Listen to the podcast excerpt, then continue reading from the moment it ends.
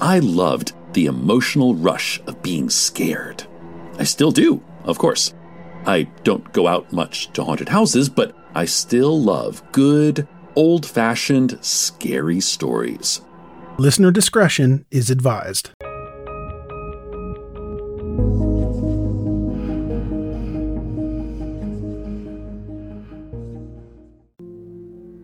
In December 1969, 25 year old Diane Maxwell Jackson lived in Houston, Texas. Diane was born on May 12, 1944, in Louisiana. At some point, her family moved to the Houston area. Her father owned a construction company. Diane graduated from high school in 1962. In 1965, she got married and had a son. But the marriage didn't last, and by 1969, Diane was divorced and raising her four year old son. She worked as a telephone operator in downtown Houston. Here is a quick word from our sponsor. We take this few seconds off to inform you, our valued loyal listener, about the best health and fitness podcast shows from the Nezpod studios. Join us as we give you the best of the best health and wellness updates you can rely on for the treatment of chronic health problems.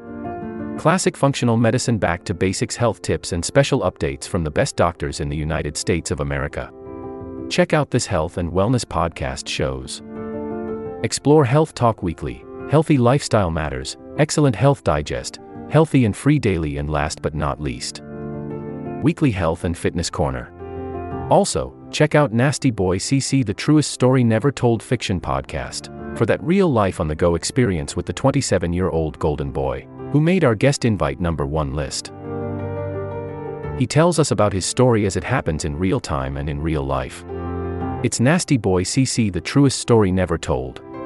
Go get a load of that happiness because happiness is healthy as we know it. Join us every week as we continue to provide you the best of health and fitness wellness updates from around the globe. Enjoy the show.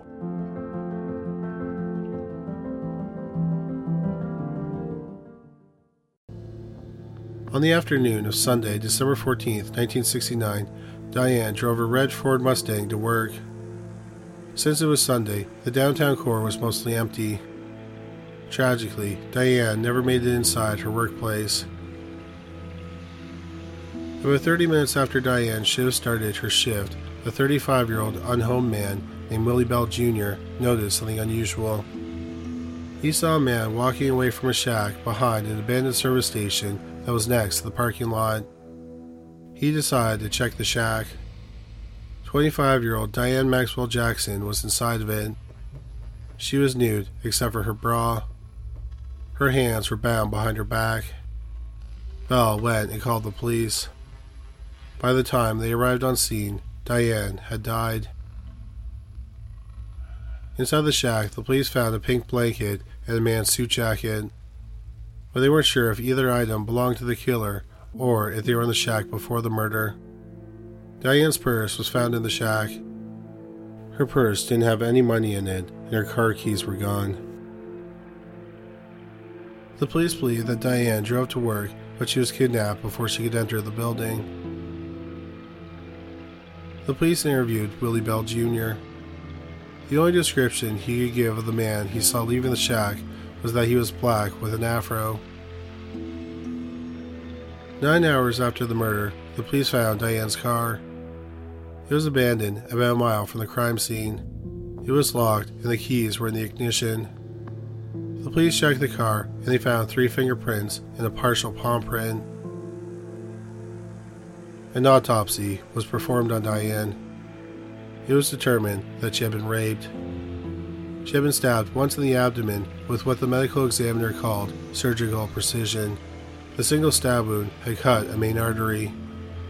The stab was so precise that the medical examiner thought that the killer had some medical training. The police's first suspect was Willie Bell Jr. However, his fingerprints didn't match those found in the car. The problem was that in 1969 there was no computerized system for fingerprints, so fingerprints had to be manually compared one by one.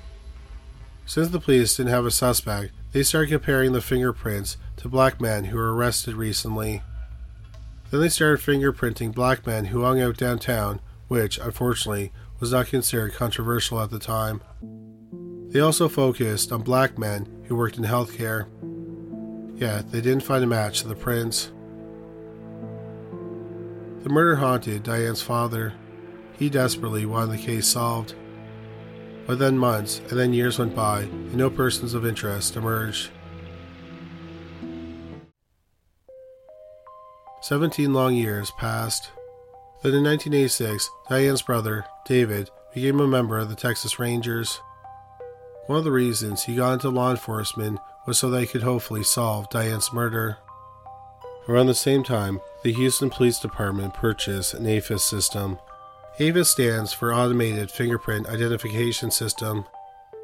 It's a computerized system that quickly compares unknown prints to the prints of people who had been arrested.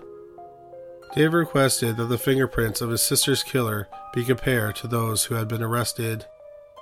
He thought that his sister's killer must have committed another crime. He didn't think he could just rape and murder a woman and then go on to live life as a law abiding citizen. But no match to the prints was found. Without any other clues to follow up on, the case went cold again. Another 17 years passed, bringing us to 2003. It had been 34 years since Diane Maxwell was murdered. Had she been alive, she would have been 59. Her only son was 38. Her father was now 88, and he was desperate to see the case closed before he died. His son and Diane's brother, David, was still a Texas Ranger, and he wanted to have the case closed to grant his father's wish and for his own peace of mind. David and Diane's father said he constantly dreamed about Diane and he thought about her all the time. David Maxwell decided to ask his friend Jim Ramsey for help investigating his sister's murder. Ramsey was a veteran homicide detective with the Houston Police Department. They had been friends for years, but Ramsey had no idea that David's sister had been murdered. David said he didn't want people to give him sympathy, so he kept that part of his life private. As we just went over, much had changed in the 34 years since Diane had been murdered. One major change was that DNA had become an incredibly powerful crime fighting tool. Ramsey thought if they could have Diane's clothes tested for DNA, it might help them solve the crime. Unfortunately, the clothing had been destroyed.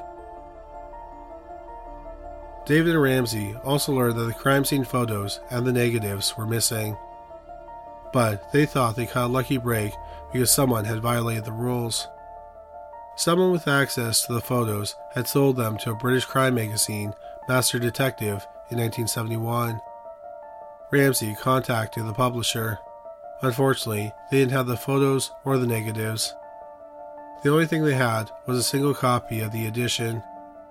Because it was their only copy, they didn't want to send it to Ramsey and David.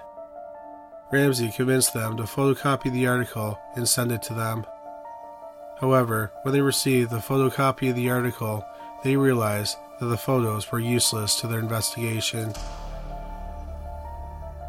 Undeterred, David and Ramsey tried to track down the only witness to the crime, Willie Bell Jr. They learned he had moved out to California, but he had been dead for nearly 20 years. At the very least, they had the fingerprints.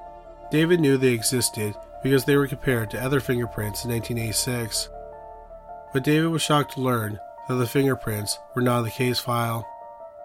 In 1986, the fingerprints that were saved in AFIS were of known people who had been arrested in Houston.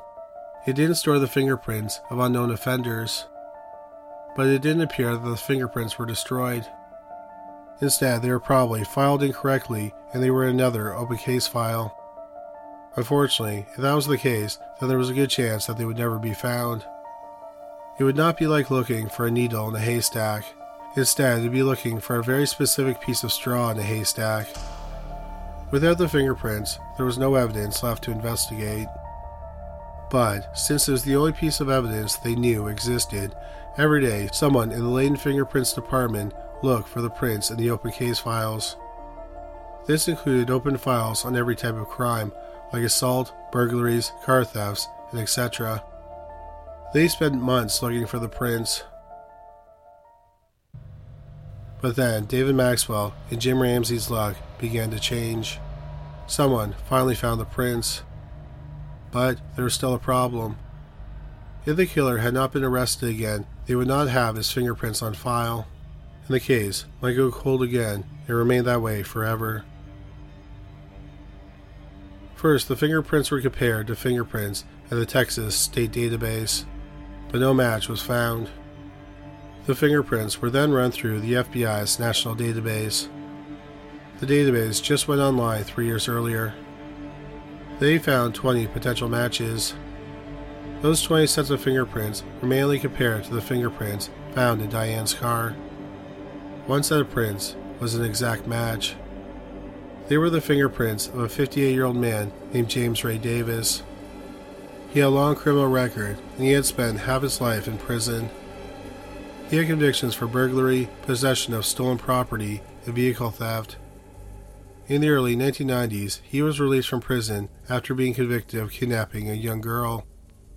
In December 1969, Davis had been out of prison for five days before Diane was killed. He was arrested about a month later for auto theft outside of Texas, which is why his fingerprints were not in the Houston Police Department system or the State of Texas database. Here is a quick word from our sponsor. We take this few seconds off to inform you, our valued loyal listener, about the best health and fitness podcast shows from the Nezpod studios. Join us as we give you the best of the best health and wellness updates you can rely on for the treatment of chronic health problems. Classic functional medicine back to basics health tips and special updates from the best doctors in the United States of America. Check out this health and wellness podcast shows. Explore Health Talk Weekly, Healthy Lifestyle Matters, Excellent Health Digest, Healthy and Free Daily, and last but not least, Weekly Health and Fitness Corner. Also, check out Nasty Boy CC, the truest story never told fiction podcast, for that real life on the go experience with the 27 year old Golden Boy, who made our guest invite number one list. He tells us about his story as it happens in real time and in real life. It's Nasty Boy CC, the truest story never told. Go get a load of that happiness because happiness is healthy as we know it. Join us every week as we continue to provide you the best of health and fitness wellness updates from around the globe. Enjoy the show.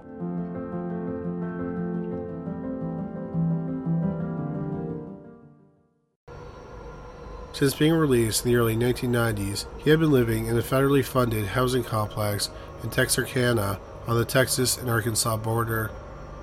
He had been a model citizen since his release. In August 2003, Jim Ramsey went to Davis's apartment to question him. One of the problems with the fingerprints was that they were only found in the car. They weren't found in the shack where the murder was committed. As we mentioned, there was no other evidence.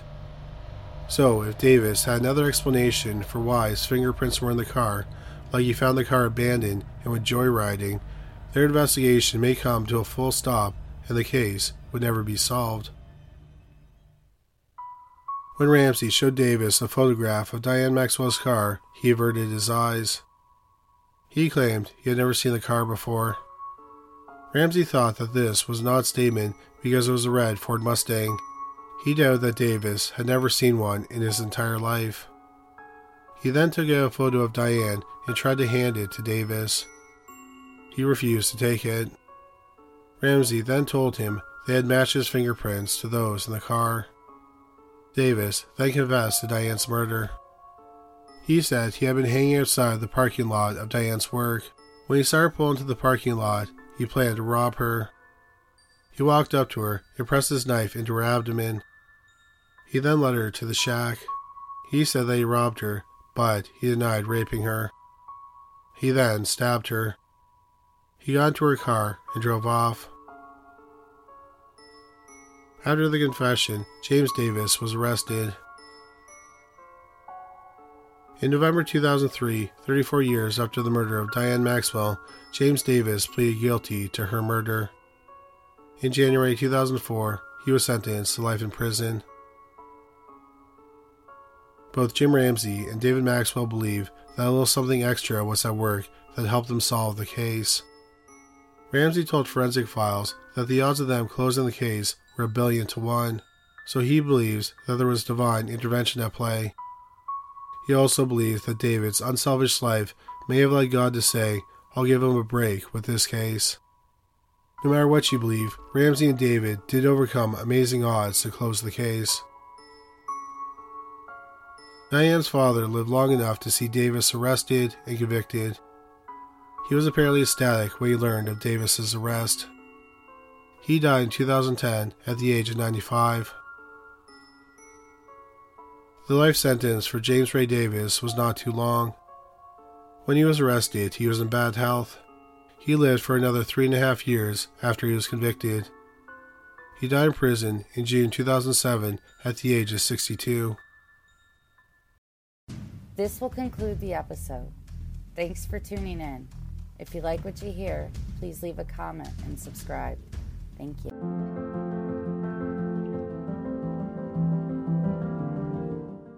We have a great show today, but first, take a second to make sure you've subscribed to our show wherever you're listening to podcasts.